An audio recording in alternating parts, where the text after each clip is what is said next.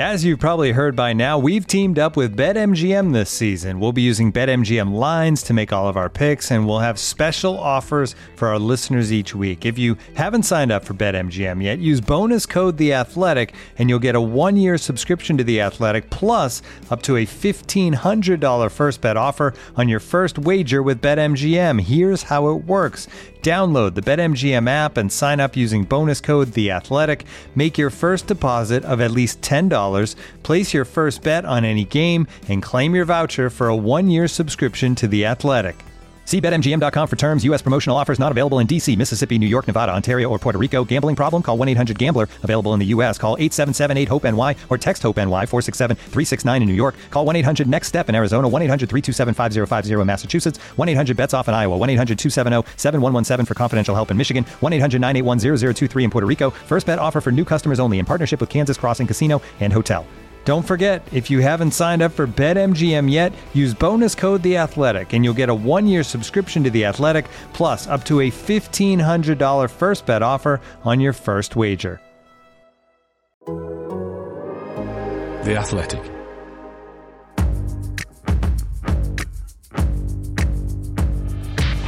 Totally Football Show. Today, school's reopening special. Spurs enjoy their new class, but Liverpool still getting schooled at home. And City suddenly out of form too. We take a comprehensive look at the weekend's action, top to bottom, look ahead to Leipzig, and discuss footballing terms in this Totally Football Show in association with Paddy Power.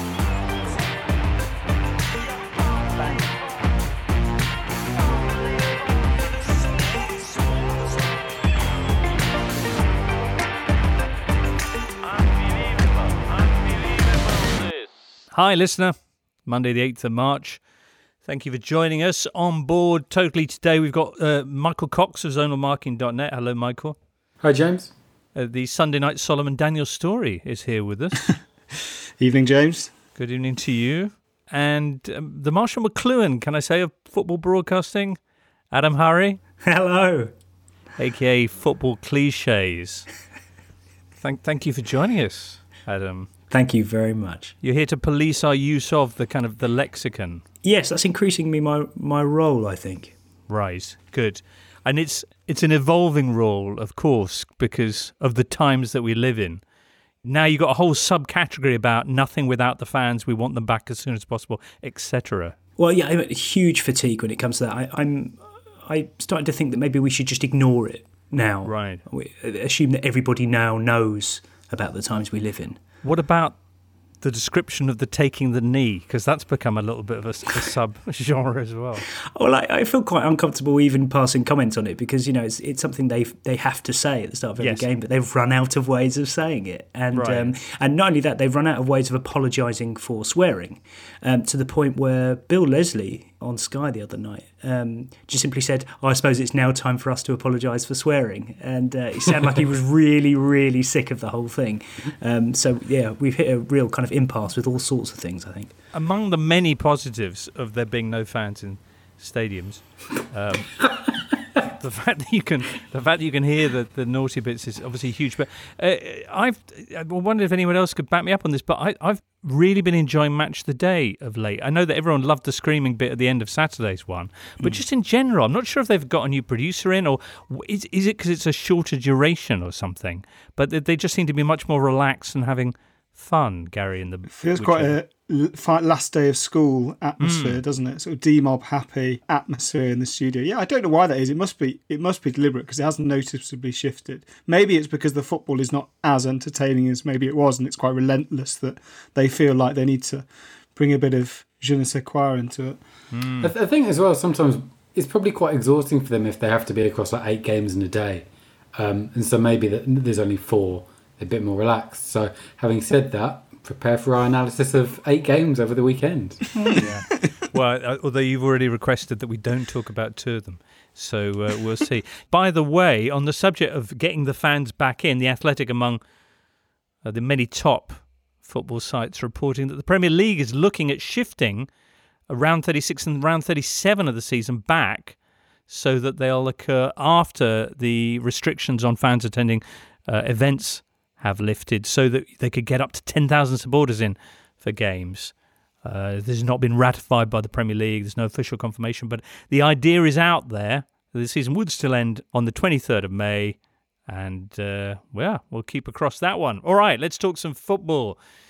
What happened this weekend? Man City's 21 game winning run came to a sudden end against neighbours Man United. Bruno Fernandes converting a penalty given just 34 seconds in. Luke Shaw adding United's second.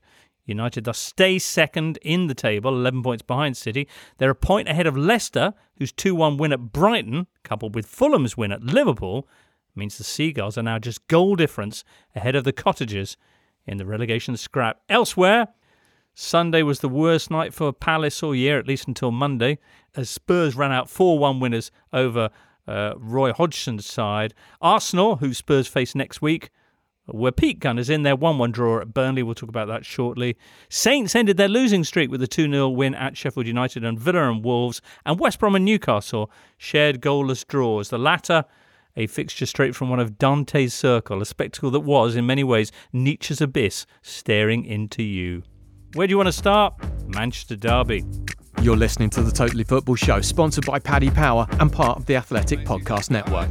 The Derby and Shaw scores! Goodness me, it's Luke Shaw for Manchester United. Well, they started the first half in electrifying fashion, and this isn't far behind. Manchester Derby, 2 0 Man United. Uh, why does Solskjaer always win this game?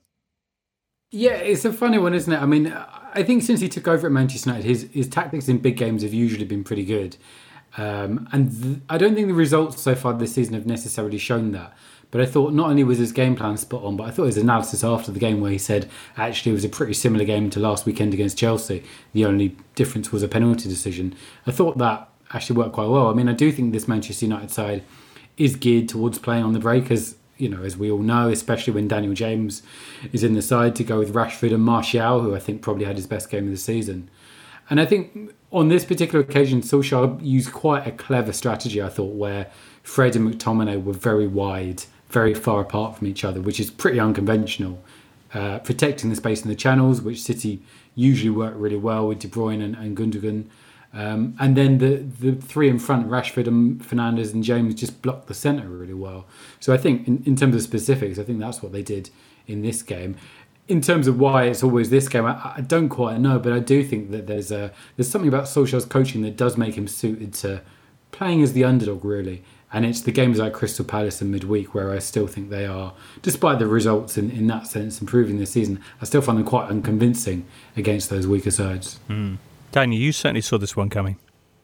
Yeah, what it is in terms of, firstly, as, as Michael says about kind of what Solskjaer's good at, and also in this kind of driven narrative terms that he seems to, uh, just when you, you're losing faith, i.e., Palace in midweek, he kind of reels you back in and maybe even reels some Manchester United supporters. I don't know if fans now do fluctuate between camps or if that tribalism's so entrenched that they've picked their opinion and they're sticking to it. But I wouldn't know what to think as a Manchester United fan because it is a good result, but it's a result that comes three weeks after Solskjaer gave up the title and you know, three months after they were top of the league. So it's really hard to know where to fall on that.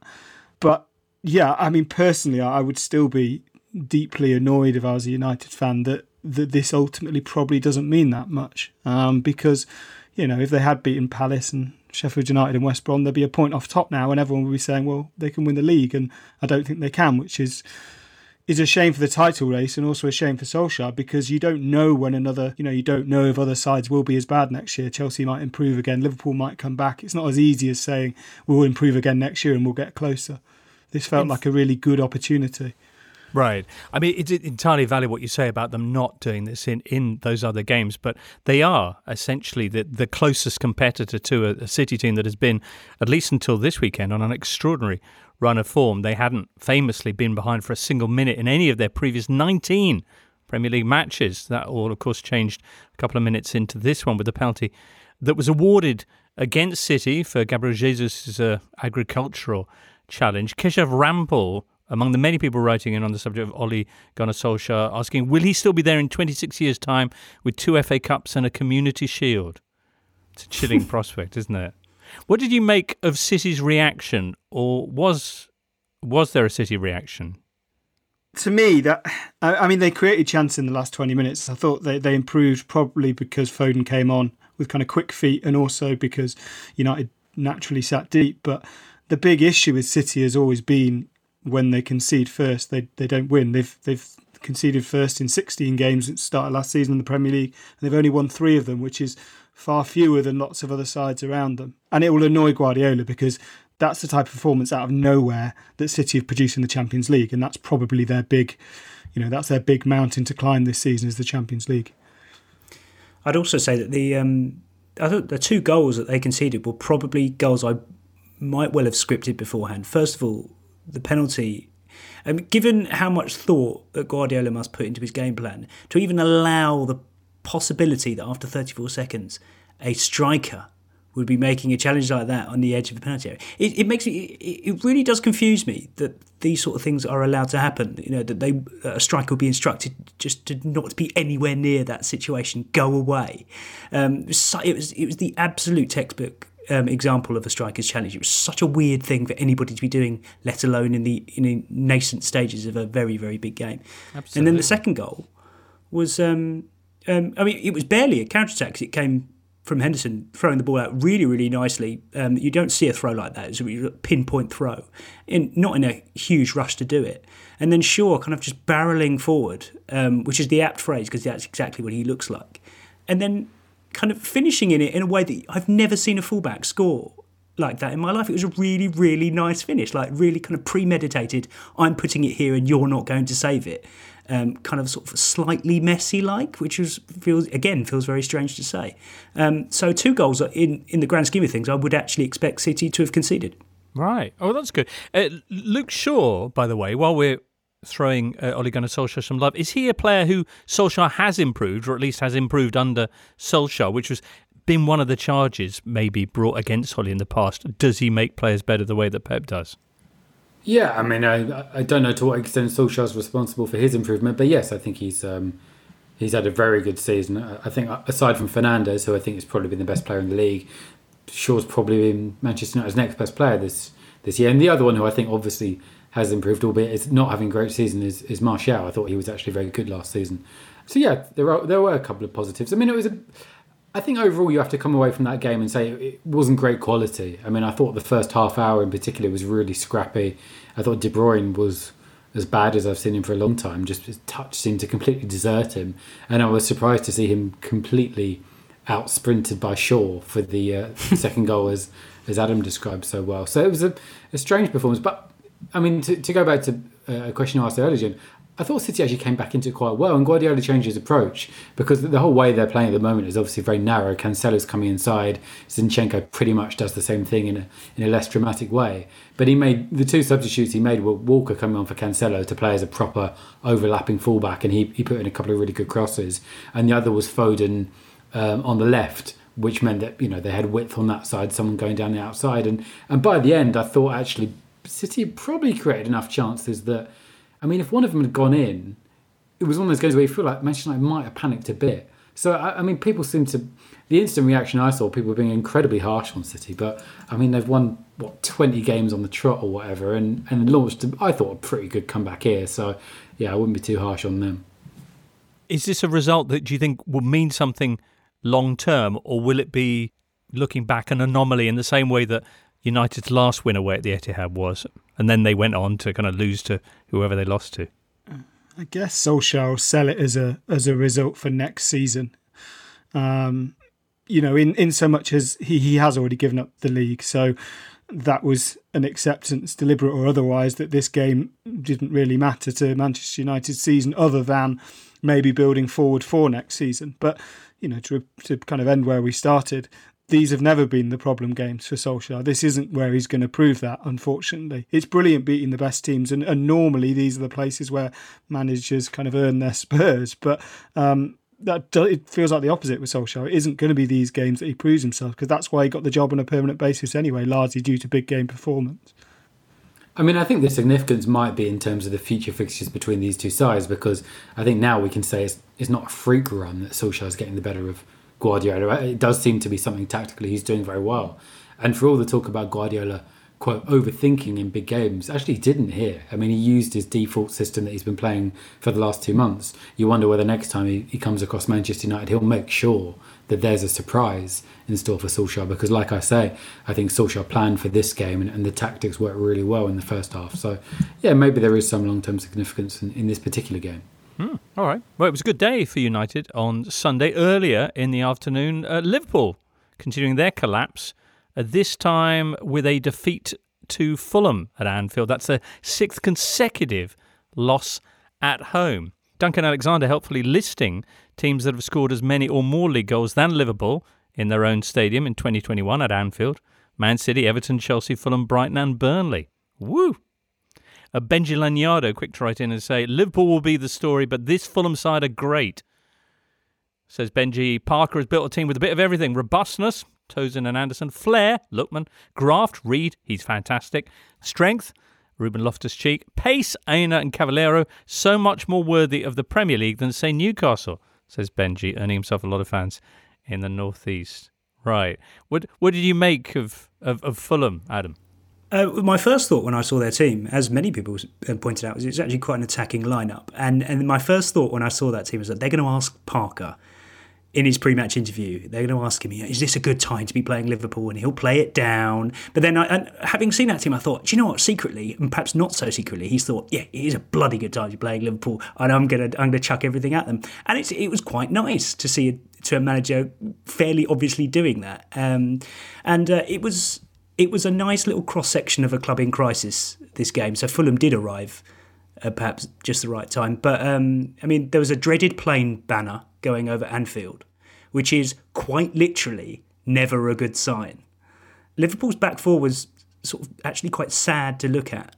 Um, Nat, Nat Phillips and Rhys Williams is the most unexpected centre half partnership for a big club since Jose Mourinho took Michael Essien and Paulo Ferreira to Anfield to play against Rafa Benitez's Liverpool in 2007. And the only thing that went against Fulham today was Scott Parker's touchline outfit, which I thought was abysmal. Right. Absolutely well, abysmal. How would you characterise it? World's least subtle shoplifter or shy man on a way on his way to a game of strip poker? I, I'd go with the latter myself.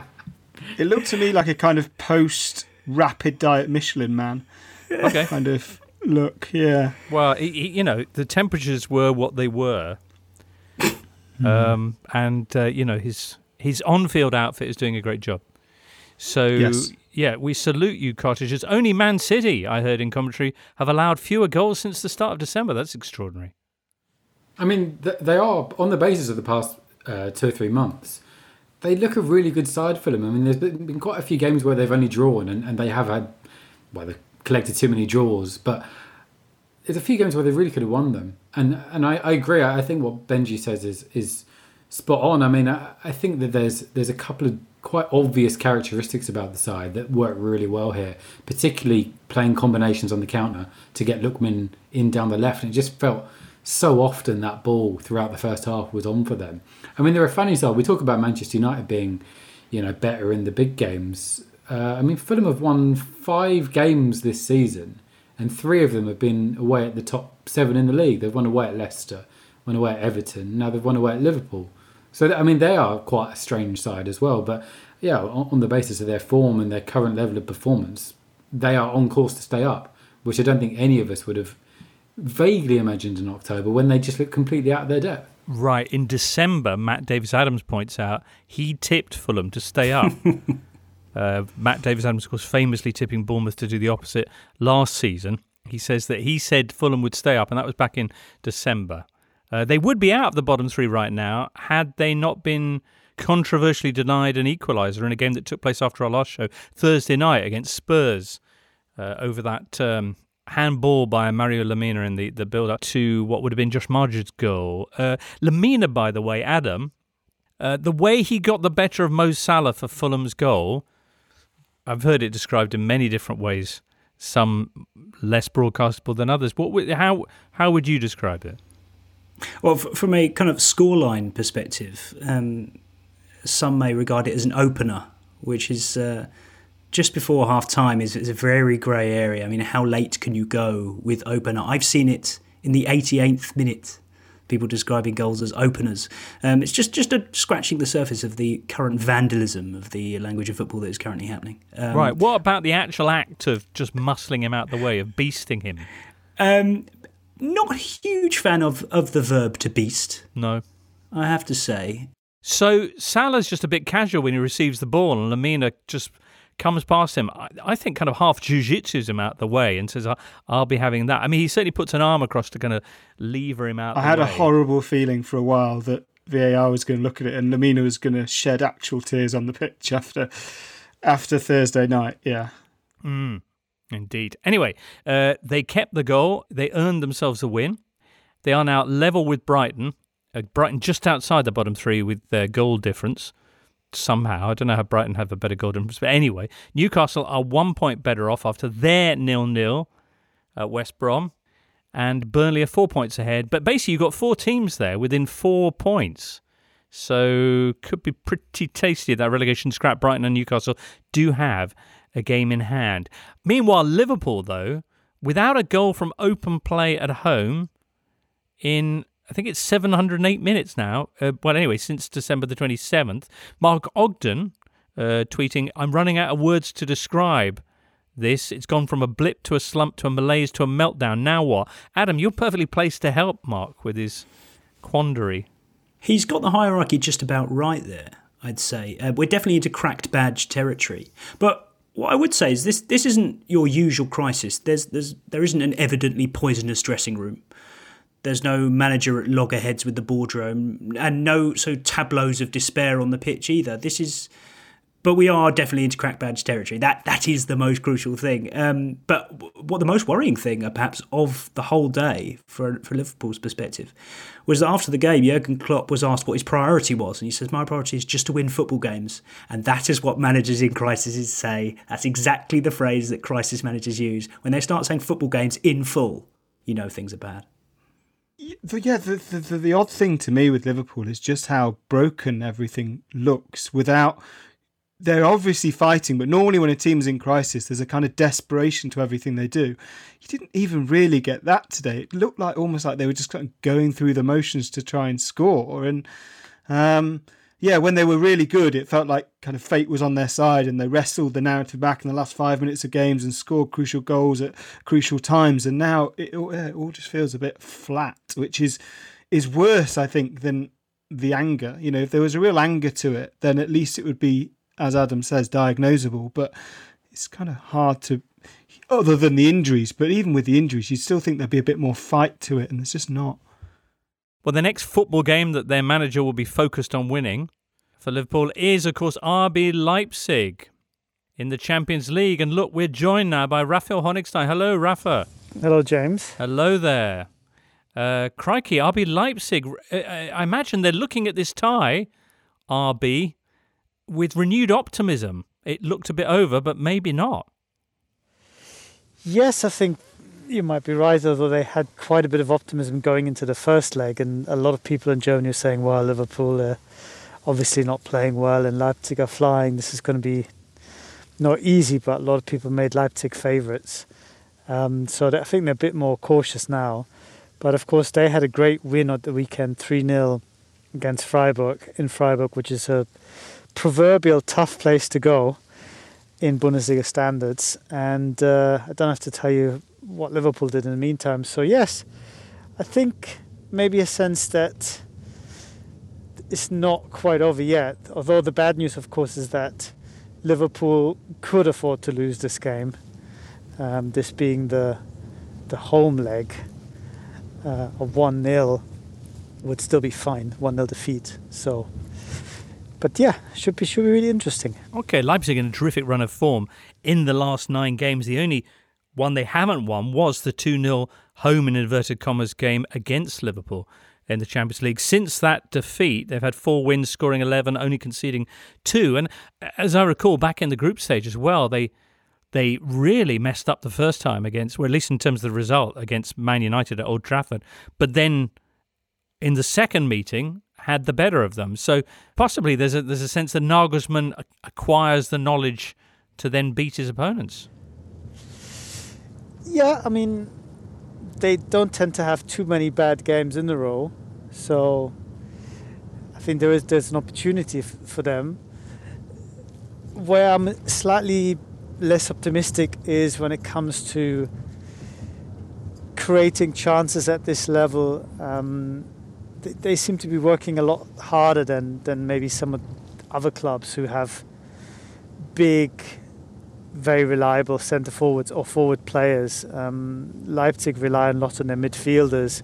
Sometimes they don't even have a striker on the pitch, and I think it's a tactic that I wouldn't say has worked against them because Nagelsmann made the most out of it, but it also I think shows you that in maybe those slightly edgier games, when they're up against teams with just a bit more up front, they tend to they tend to struggle. But yeah, it's definitely a very good opportunity. I mean, you wouldn't think that Liverpool would possibly be having such a bad spell, and I totally agree with you that this is probably one of the better times playing against them. And I think, as much as Nagelsmann will try not to sort of agree with this publicly, I'm sure that deep down he will be plotting ways of exploiting that. Right. Okay. And presumably a big push for uh, an early goal will be key to that for for Leipzig. Will it? Uh, from the first game between the two sides, was was there any elements that may make you think that it is a reversible thing for for RB Rasenball? Rasenballsport. Ah. Yeah, I think I think so. I think what was quite noticeable, at least from my perspective, was that I think a lot of people who perhaps hadn't seen that much of uh, RB came away thinking, "Well, what's the fuss about? You know, they, they look quite ordinary, and uh, you know, what, what is the big deal here?" But I think that was really a reflection on Liverpool playing very well on the night and, and restricting Leipzig to almost no chances. Liverpool didn't have that many chances either, so it was quite edgy. So you know, if if Liverpool perhaps are not quite as good as they were in that game, and if Leipzig just can up it a little bit, then a 2 0 deficit I think could turn into a 2 0 win. But of course, they would still then need another goal. So it's it's not it's not going to be more straightforward of of missions for them simply because the first result is so bad. Okay, Rafa, just before you go, um, comparisons which get increasingly mentioned with Dortmund's slump in late period Klopp there. Uh, they're getting. They, is it fair to say they're getting more and more relevant to what's going on at Liverpool? Well, yes and no. I mean, it's getting more relevant because the results don't seem to be getting any better, and a lot of people couldn't quite understand, I guess Klopp included, why Dortmund had such a terrible first half of the season in, in 14 15, the season he left. I guess the real re- relevance would only become apparent if we'd be somehow in a situation where Klopp himself feels that he has to go, which of course happened in that season. I don't think we've reached that point yet. I think the backing inside the club is a lot stronger than it was within Dortmund in 14 15. Liverpool are not in danger of relegation yet. I think uh, Dortmund were at least for half the season. And, you know, bouncing back for Dortmund meant finishing in seventh. Bouncing back for Liverpool would manage would probably mean finishing in fourth or maybe winning the Champions League or at least having a good run. So I think there is still not quite the same level of of crisis being reached. But of course the results have been bad and, and I think it's going to be very, very difficult for Liverpool to explain exactly why things have gone so wrong so quickly with allowing for all the issues that we know about. It still is hard to explain why they've been so bad recently. Mm, but the Dortmund example doesn't give us any clues to that. And equally, what uh, what enabled them to turn it around, and is that in any way applicable to the situation at Liverpool? This is where I'm a little bit worried because what turned it around for Dortmund having a bit of a break over Christmas, having time to go back on the training ground, and working on a lot of details that, for one reason or the other, just had stopped working. Once they got these details right, they were once again the second best team by quite a distance in the league. And it was quite interesting because Liverpool themselves looked into that slump when they were thinking about Jurgen Klopp a little bit later And their analytics department figured out that even at their very worst, actually, a lot of it could be expl- explained by bad luck. In other words, even when they were the worst team in the Bundesliga results wise, they were just on a rotten run when a lot of things went against them. But I feel that this ability to just kind of switch off or maybe take the team to Marbella for 10 days, all the sort of things that you would do in a normal season right now, they're not available, which I think makes this all a little bit more complicated than it might have to be in ordinary times. All right, Rafa. Well, big game coming up then on Wednesday night for the embattled Liverpool manager. You'll be back in Tuesday's Totally Football show, uh, previewing that a little bit more and also telling us all about that extraordinary Der Klassiker comeback uh, by Bayern. So I look forward to uh, speaking to you then. Me too, James. Bye. Pep, what do you think of the risks of players taking part in fantasy football? I uh, I, I think that uh, fantasy football. What is this uh, fantasy football? And Man City win the treble again with an incredible goal for Erling Haaland, who's just signed a 10 year contract with Man City. He said what sealed it was the long flowing locks of manager Pep Guardiola. Look at him there on the sidelines, his hair cascading down over his shoulders. Oh. Uh, next question. That's one sort of fantasy football, Pep. Paddy Power. 18 plus BeGambleAware.org. Looking for an assist with your credit card but can't get a hold of anyone? Luckily, with 24 7 US based live customer service from Discover, everyone has the option to talk to a real person anytime, day or night. Yep, you heard that right. You can talk to a real human in customer service at any time. Sounds like a real game changer if you ask us. Make the right call and get the service you deserve with Discover. Limitations apply. See terms at discover.com/slash credit card. This is the Totally Football Show, part of the Athletic Podcast Network. The Athletic is the only place you can read articles by Daniel Taylor, Amy Lawrence, Phil Hay, James Pearce, Ollie Kay, and the very best football writers around. Sunday night, Spurs a walloping Crystal Palace 4 1, continuing their recent uh, rampaging form. That's four straight wins for Mourinho's side. They've scored 12 goals in those in those games, only conceded two. They are now sixth, two points off the top four. Now, uh, Michael, you didn't see this game too much, so Adam and, and Daniel, can you can you can you tell Michael all about the spectacle that he missed? Yeah, sure. Well, um, this was yet another um, kind of chapter in the resurgence of Gareth Bale, or at least nominally. I mean, in the grand scheme of things, he may he clearly isn't the player he used to be, but I do fear though that I mean he's going he's going to comfortably hit double figures for Spurs this season, and then you look back and he scored his goals against the likes of Brighton, Lask, Stoke, Wycombe, Wolfsberger, Burnley, and now Palace. But then on the other hand, I think that's who Spurs play seventy percent of the time, so who cares? Um, but it, it, it's it, it's minutes under his belt because this that was what he clearly needed. There was he was going needed a run of games, and then there was that was going to provide the answer to whether he was either washed up or there was something still there. And this, I think this is money in the bank for the kind of latter perspective. But the, the highlight for me was um, the third goal by Harry Kane, which was which was just so nice. I mean, we're so used to we're so used to kind of the the classic Harry Kane goal, which is turning centre of goal 25 yards out and just larruping it into the kind of bottom left. But this was this was Kane slightly more subtle, which was kind of letting the ball do the work as he as he hit it first time, receiving it from the right, curling it into the top left corner, which is always such a nice goal to see. And you know what they're trying to do, and the, and and even by extension, the goalkeeper knows what's about to happen and can't do anything about it. So you add all those things up, and you get a very very nice goal. So um, any any Spurs performance that contains a Kane goal like that is all right by me. Right. So before this, Bale had opened the scoring, and then uh, Christian Benteke had equalised for Palace to the delight of Roy Keane, who kind of opined for some time about how much he liked headed headed goals. He and Souness had a bit of a reminisce about that, and then and then Bale scored again, and then came this remarkable Kane goal. And I'm surprised, Sam, you say that the goalkeeper knew what was happening because it caught me completely by surprise. The the speed at which Kane addressed that ball and and yeah, it was remarkable for such a I mean, difficult I, shot.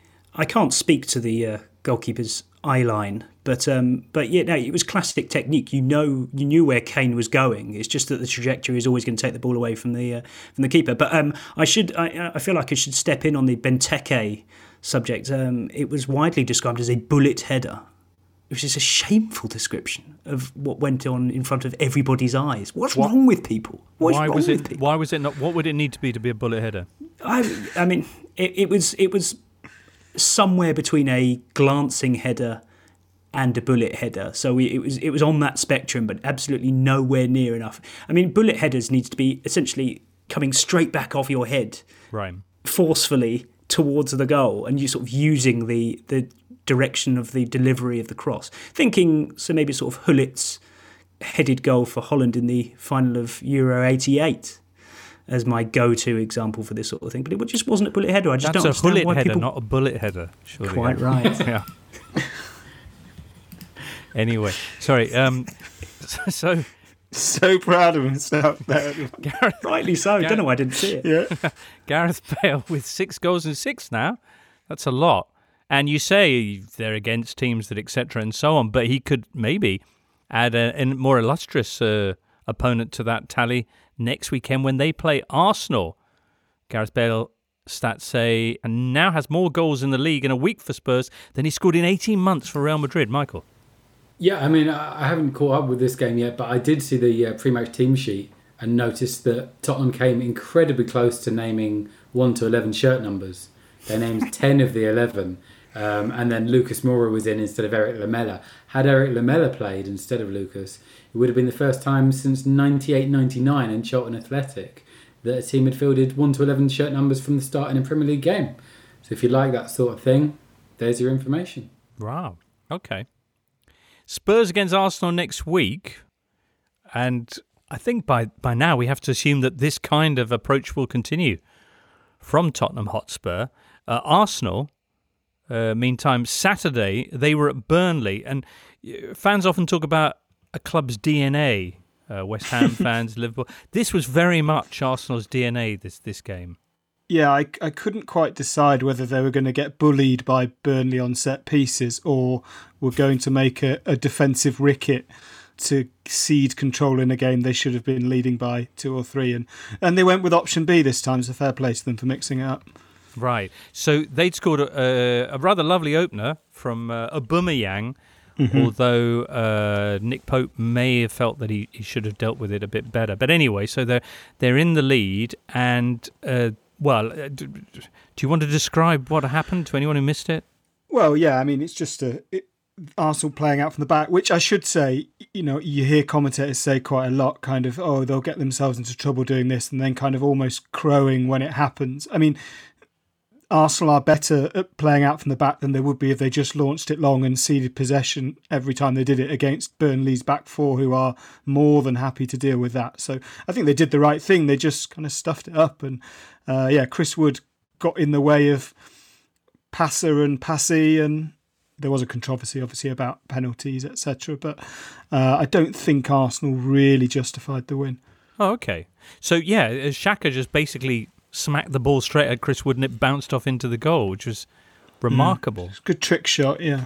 I like to think of it as a kind of a- acceptable waste product of this new of this new style of play because I, I think teams kind of budget for one or two of these a season, knowing full well that in the grand scheme of it, this style of play is going to work out. So, if anything, it- it's kind of we all take something from it. Um, teams, as I say, kind of budget for these kind of you know errant situations, and the rest of us just get to enjoy it once or twice a season, Right. times times twenty. So, I think we all win from this.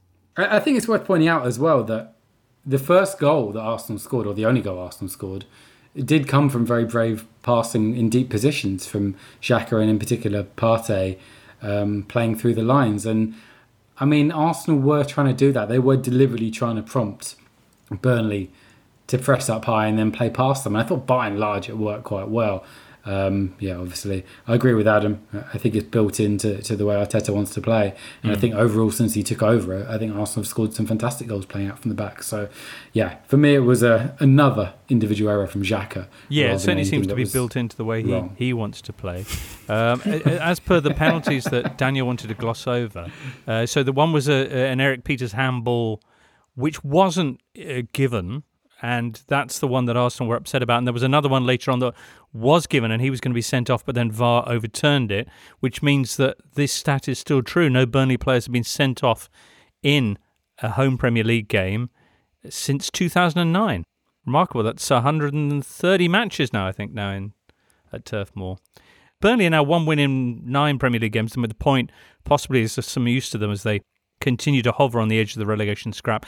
As for Arsenal, I'm not sure what they're intending to do with their league campaign at this point. They've gone with two wins in the last seven, eight games without a clean sheet, and yeah, this new look Spurs arriving next week. It's yeah, interesting times, and Olympiacos coming up uh, on Thursday.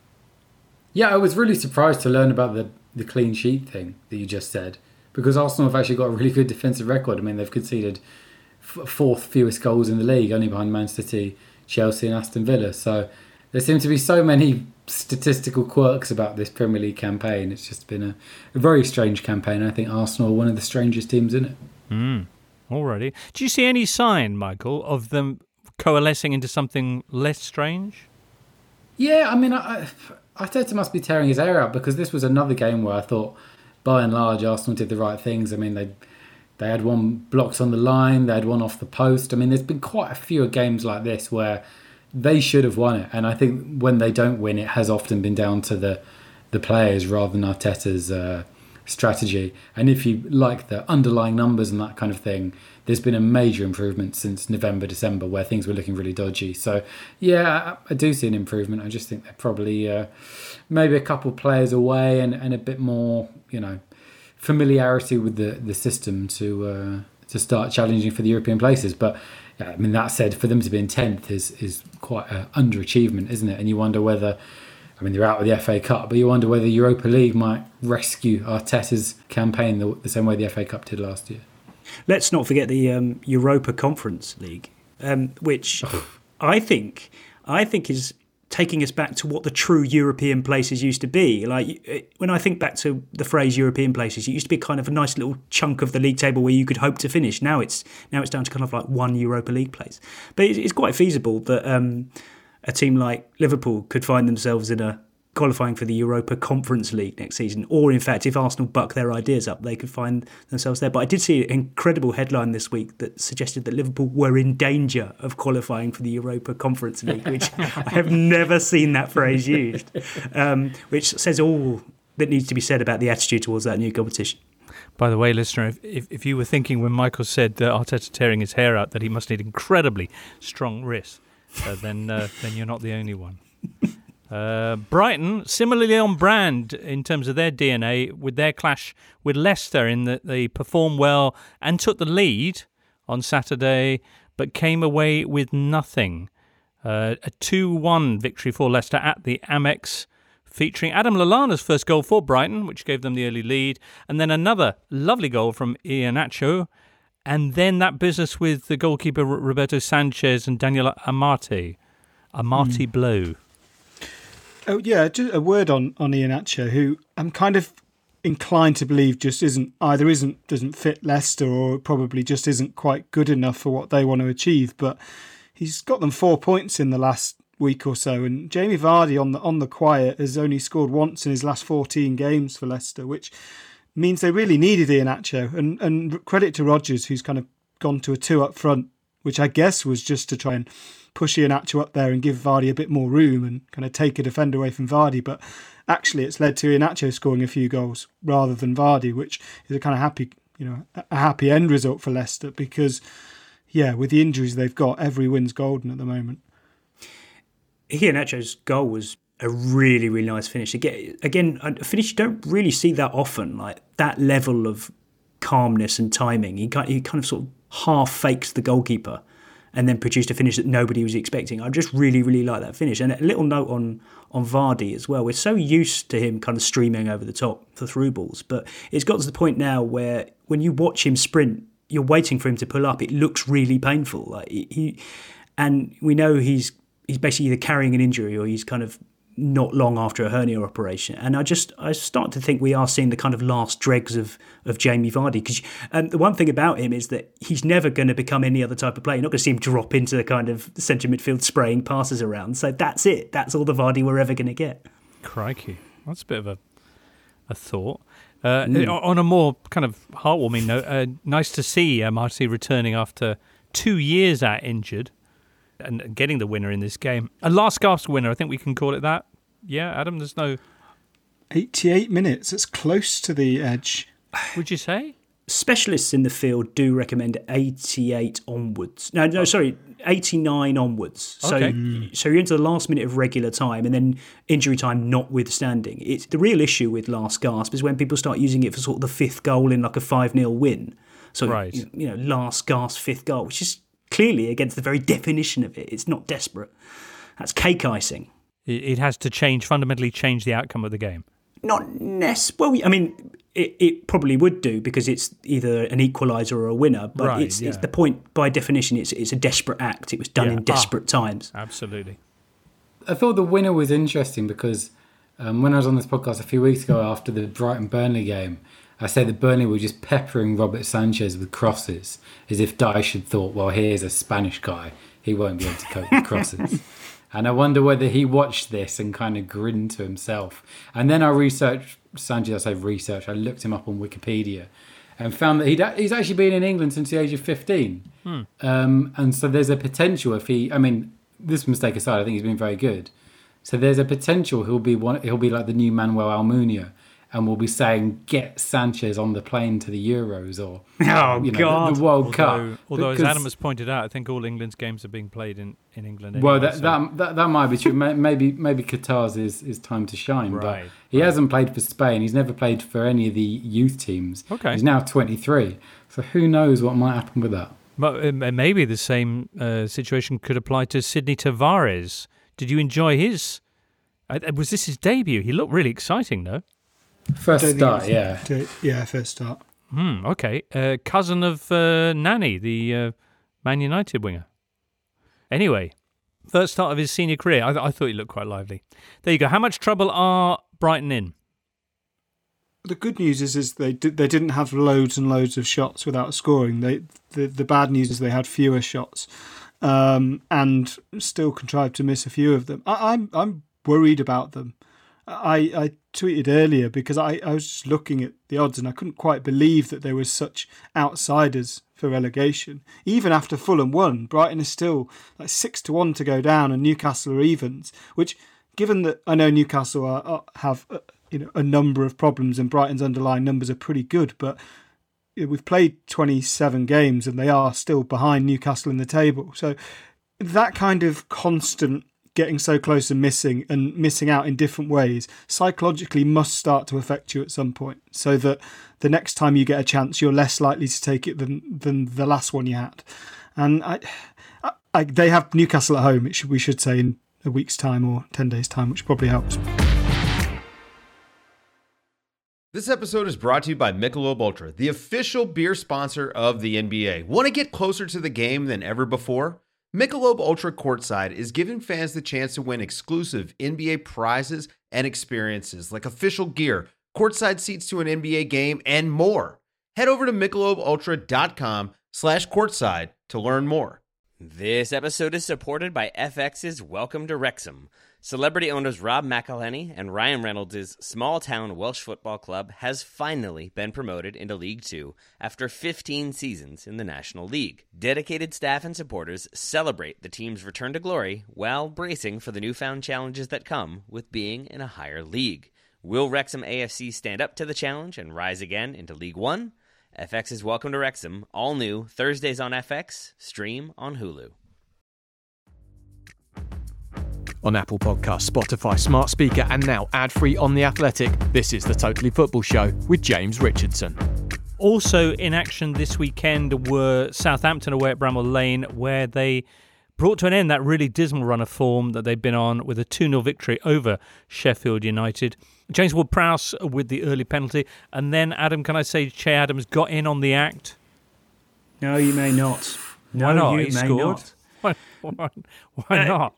I, I mean, interesting elementary logic there, but um, I getting in the act is a very specialist thing. Getting in the act is um, is essentially a very polite way of saying how must you be? Even this guy scored.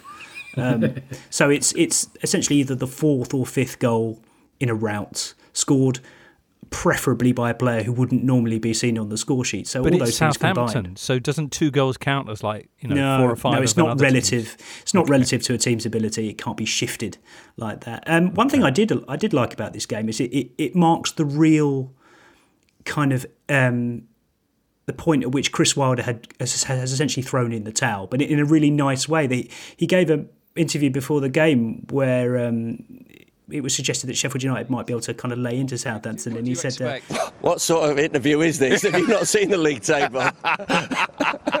We're not exactly ripping it up, Craig, eh? I just, I'm incredibly. Ref- I mean, I hate to use the word refreshing, but I'm going to use it anyway. It's an incredibly refreshing way for a, for a manager to own up to his own team's failings by making a massive joke about it before the game, um, and then afterwards he was in a kind of a similar mood. Why do you hate the word refreshing? Um, because we seem to roll it out every season for a manager who who who says something in a slightly unique way, and uh, I'm ashamed of myself for saying it. Okay.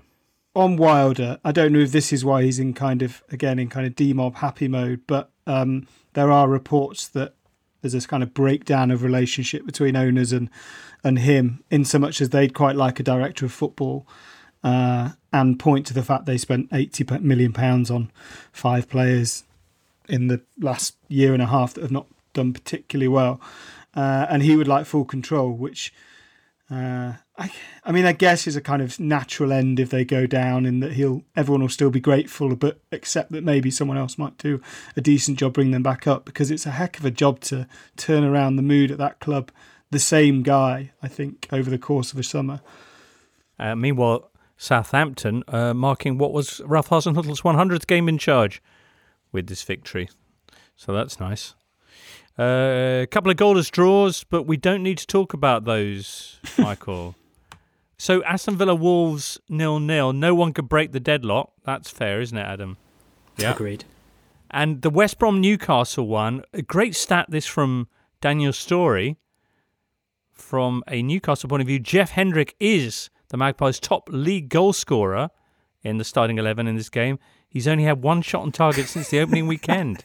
That's, how is how is he the So he scored on the opening weekend and then Right. scored with his only other shot on target against Leeds. so he with two goals was the highest scoring player in that starting 11. Yeah, that's right. Right. Uh, and if I can be so bold to say it, the match very much kind of moved on from that statistic and rode with it because it was pretty desperate fare. Uh, Bruce kind of described it afterwards. He sort of said, "Oh, this is a good point," which seemed to, at the time, seemed a really strange thing to say with Fulham about to kick off ten minutes later because it immediately was proven not a particularly good point because they were playing their easiest away game remaining this season and and Fulham won at Liverpool. So yeah, I, he also kind of said with a resigned air, kind of we've done okay this season, as if he was just sort of hoping that no one would challenge him on it, which I really liked, mm. and th- and no one really did in their defence. They just sort of went, yeah, let's get let's move on. Well, still to come from this Premier League round, there are two games on Monday. Michael, you got big issues with the scheduling of these, yes? wouldn't say big issues, just surprised. I mean, usually the Monday 6 pm game is one you can kind of write off because it usually involves West Brom or Burnley. But I think Chelsea and Everton were like fourth versus fifth coming into the weekend. Right, yeah, it's it's Um, Chelsea against Everton, six, six o'clock. It might have kicked off. Listen, I don't know when, what time it is for you right now, but uh, yeah, that's six o'clock on Monday. Uh, Thursday, of course, after our most recent uh, Totally show, uh, Chelsea were long ball winners over Liverpool. Uh, Thomas Tuchel continuing his excellent run of results. He's unbeaten in 10 games as Chelsea manager, only two goals conceded.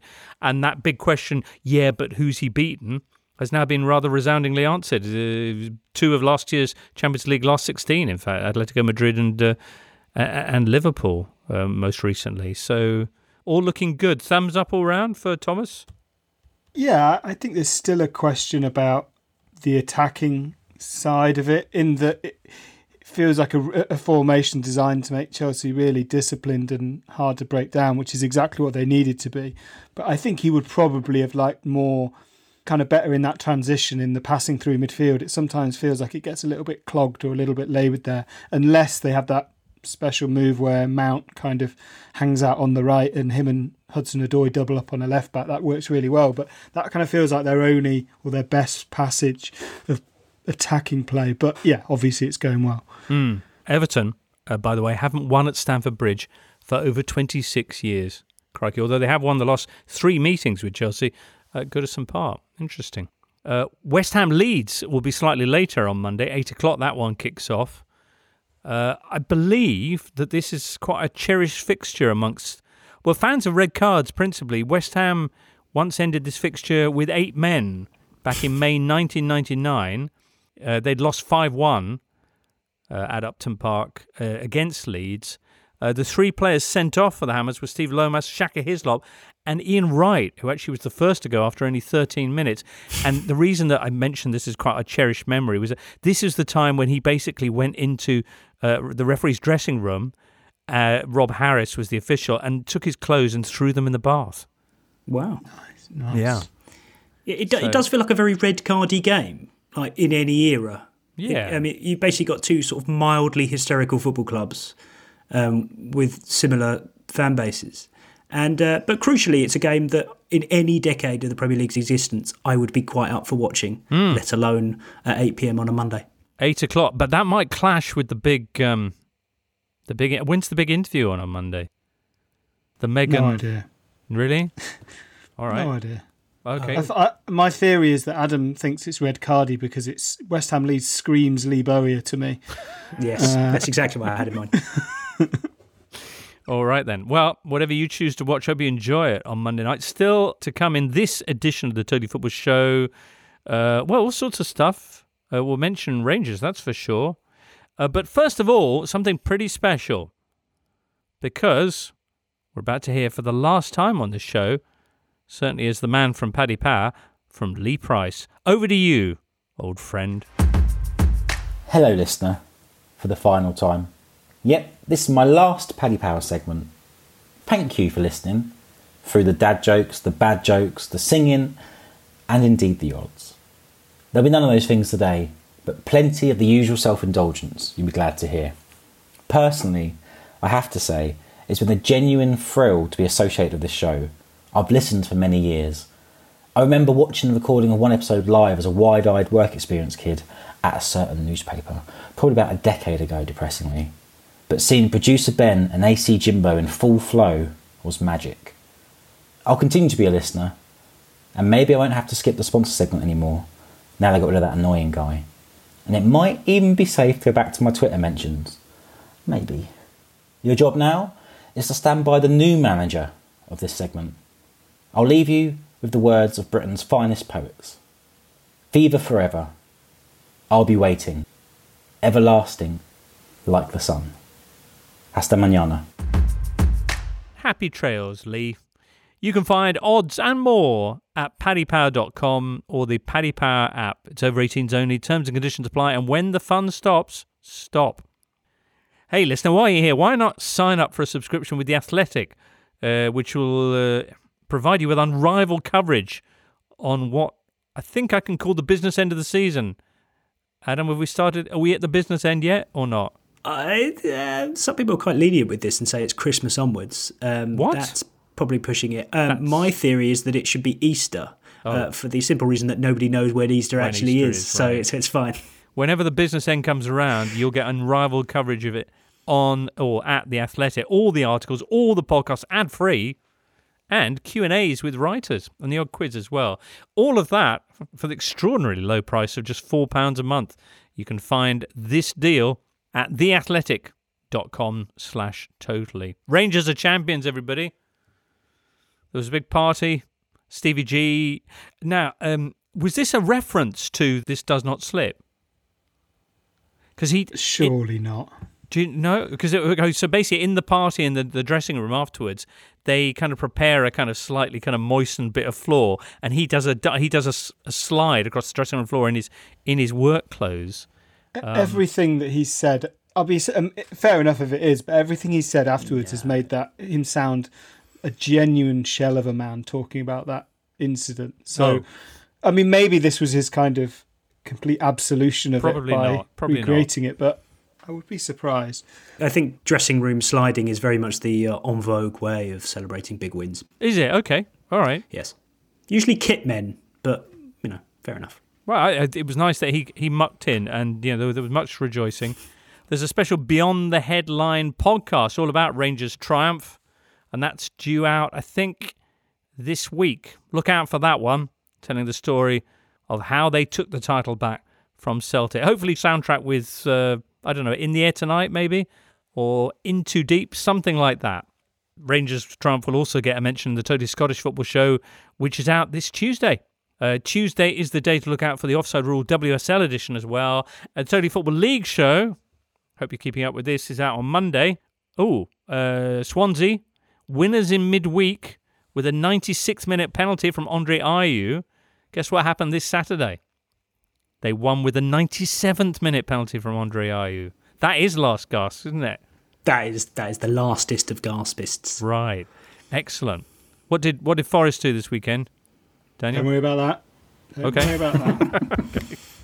And on Tuesday, you can catch up with Rafa and the boys uh, in the Totally Football Show European edition. Crikey, there's a lot of things we're going to be talking about there. Obviously, we're looking forward to the Europa League games on Thursday and the midweek uh, Champions League uh, second legs. We'll also be discussing Der Klassiker and the election. They finally had the election at uh, Barcelona and loads of other stuff too.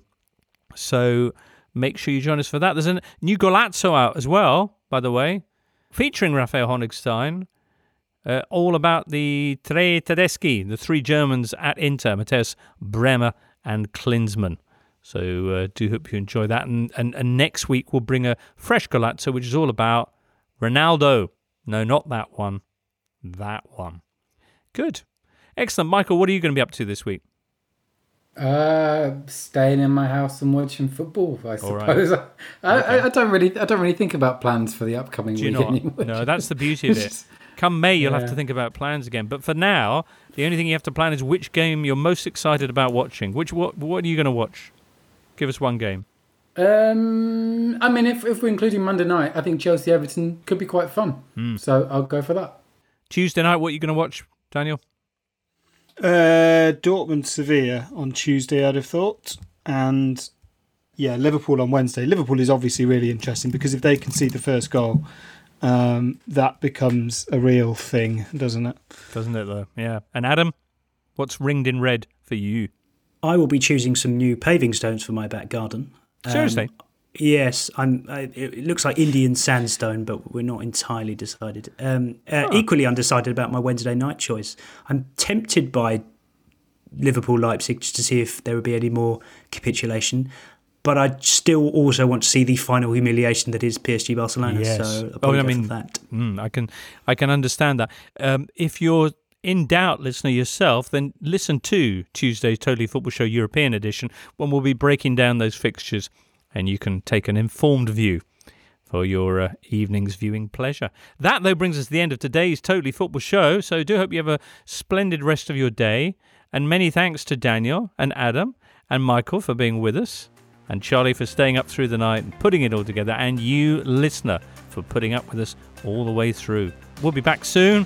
From all of us here in the meantime, though, it's goodbye.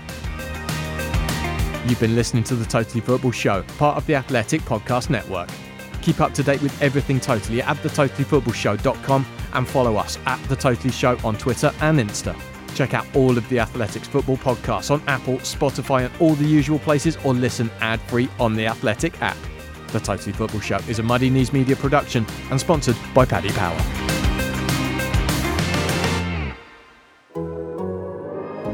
The Athletic.